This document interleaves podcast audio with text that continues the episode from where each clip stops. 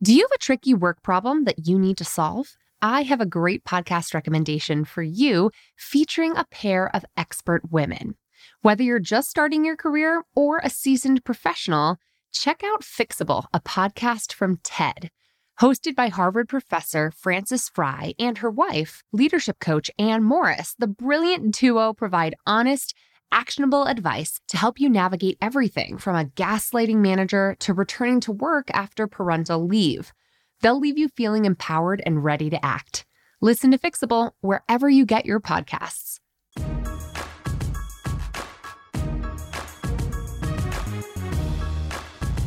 Hello and welcome to episode 237 of the Bossed Up podcast. I'm your host, Emily Aries, the founder and CEO of Bossed Up.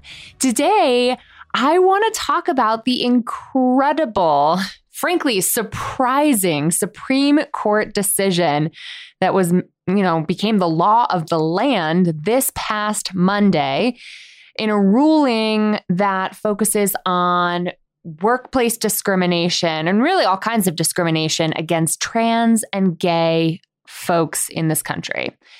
It was an incredible Monday to see the, frankly, conservative Supreme Court, which is now definitely tipping in a conservative direction since Donald J. Trump has nominated not one, but two lifetime appointments to the bench and successfully picked his two justices. It was amazing and surprising to see that kind of Supreme Court yield a decision in favor of protecting trans and gay folks from discrimination. And I want to talk a little bit today about how that happened and what the implications are in our workplaces, because I don't think most folks have the full story. I certainly didn't before I did a whole bunch of research for this episode. And I was elated and delighted to celebrate it, but it's a very interesting story. And when you understand the nuance, I think it becomes all the more historic and easy to appreciate. So first thing to note is that prior to Monday, it was perfectly legal in 26 states in our nation to fire someone just because they were gay or trans. So just because of sexual orientation or gender identity. 26 states, that was still perfectly legal.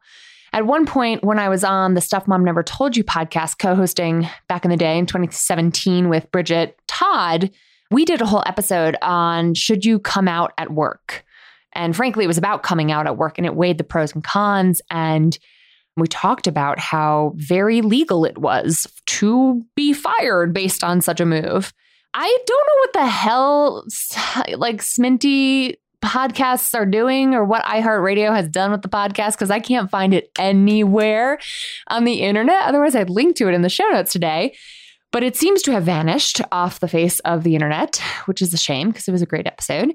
But this is an important thing to take note of, because it really wasn't that long ago that lots of workers, trans and gay workers, were not protected in a fundamental and basic way from outright discrimination. So this is a major, major improvement, especially considering that just last Friday, there was national news, which anytime national news breaks on a Friday afternoon, it's usually news that people want buried because it's the Friday afternoon news dump that we hope no one sees. But just Friday afternoon, there was a new Trump administration healthcare regulation rolled out that gave permission to doctors and healthcare workers to discriminate against trans Americans, because I think their argument was literally it's too complicated to treat trans folks with the preferred pronouns that they have. That was their argument. I heard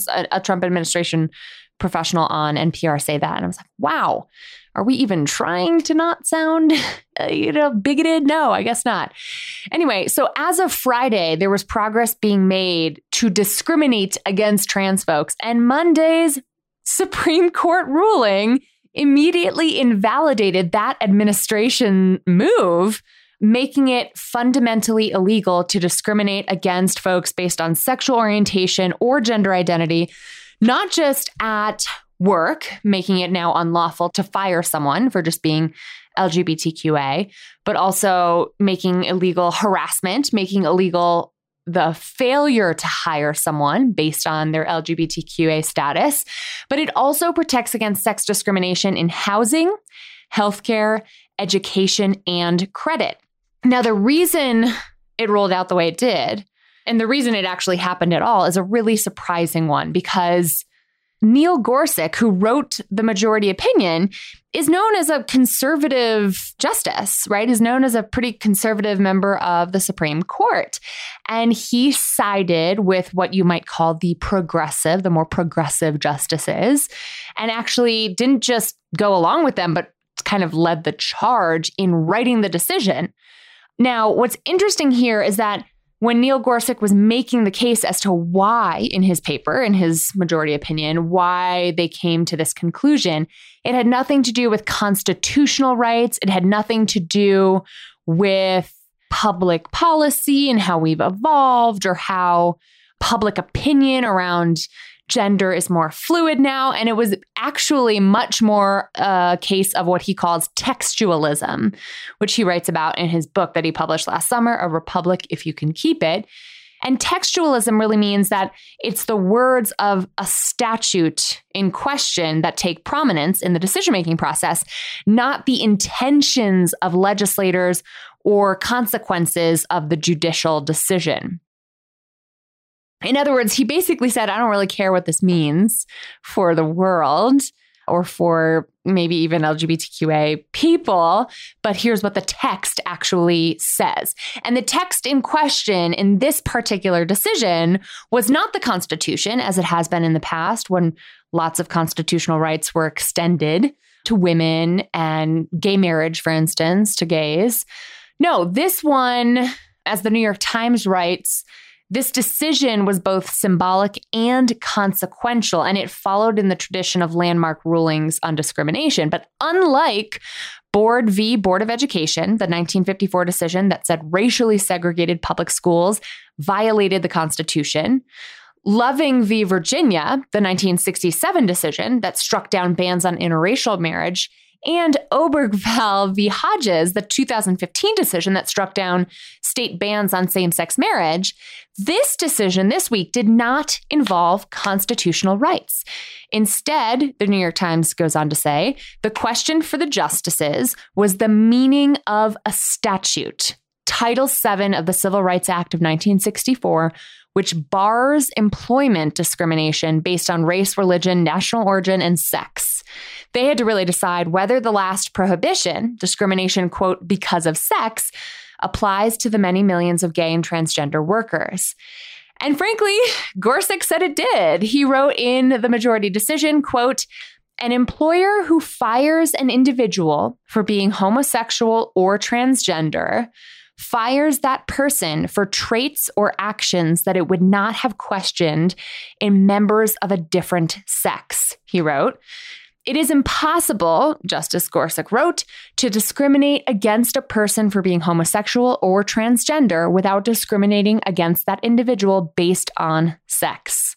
So that's the reason this very textualism conclusion is the reason that this landmark civil rights Supreme Court decision has now expanded these protections, these anti-discrimination protections, to all members of the workforce, which is so, so exciting. And it's really exciting that these protections against discrimination don't just apply to the workplace, but also apply in housing, healthcare, education, and credit. So what does this mean for us? Well, a couple things to note. According to the ACLU, this legislation only covers, I already messed this up by saying it, all people in the workforce, but a little asterisk to that word all here. The ACLU says that this covers workers in workplaces with 15 or more employees.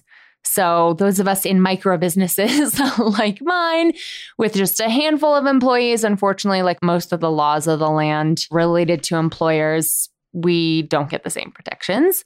But the other thing I will say that is kind of a caveat to this is to remember just how difficult it is to prove discrimination. Discrimination, of course, it's a great protection to have, protection against discrimination, but proving discrimination is extremely difficult. This is really what we've talked about on the podcast in the past with Paula Brantner from Workplace Fairness. I'll link to her episode in the past as well.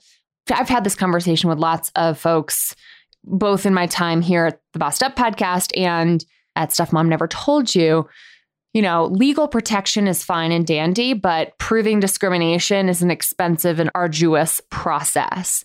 So keep in mind, I tell this to all of my negotiation consulting clients, if you are trying to get a job, if you are trying to get a raise, get a promotion, and you are, you know, LGBTQA, disclosing your sexual orientation or gender identity is totally up to you. It is still very much illegal for them to ask about your gender identity or sexual orientation because, I shouldn't say it's explicitly illegal, but it's unlawful is another way of saying it, because it opens them up to the liability of being sued. And in that same vein, you're going to want to be very thoughtful about if and when you disclose. Oh, I know when we had this conversation. We had this conversation about disclosing mental health struggles at work. Yes, it was episode 56, talking about mental health at work, that we got into the weeds with Dr. Monica O'Neill in a really detailed way about when and how to disclose that you need mental health accommodations, or really any health accommodations. The same cautious approach is called for when it comes to discrimination.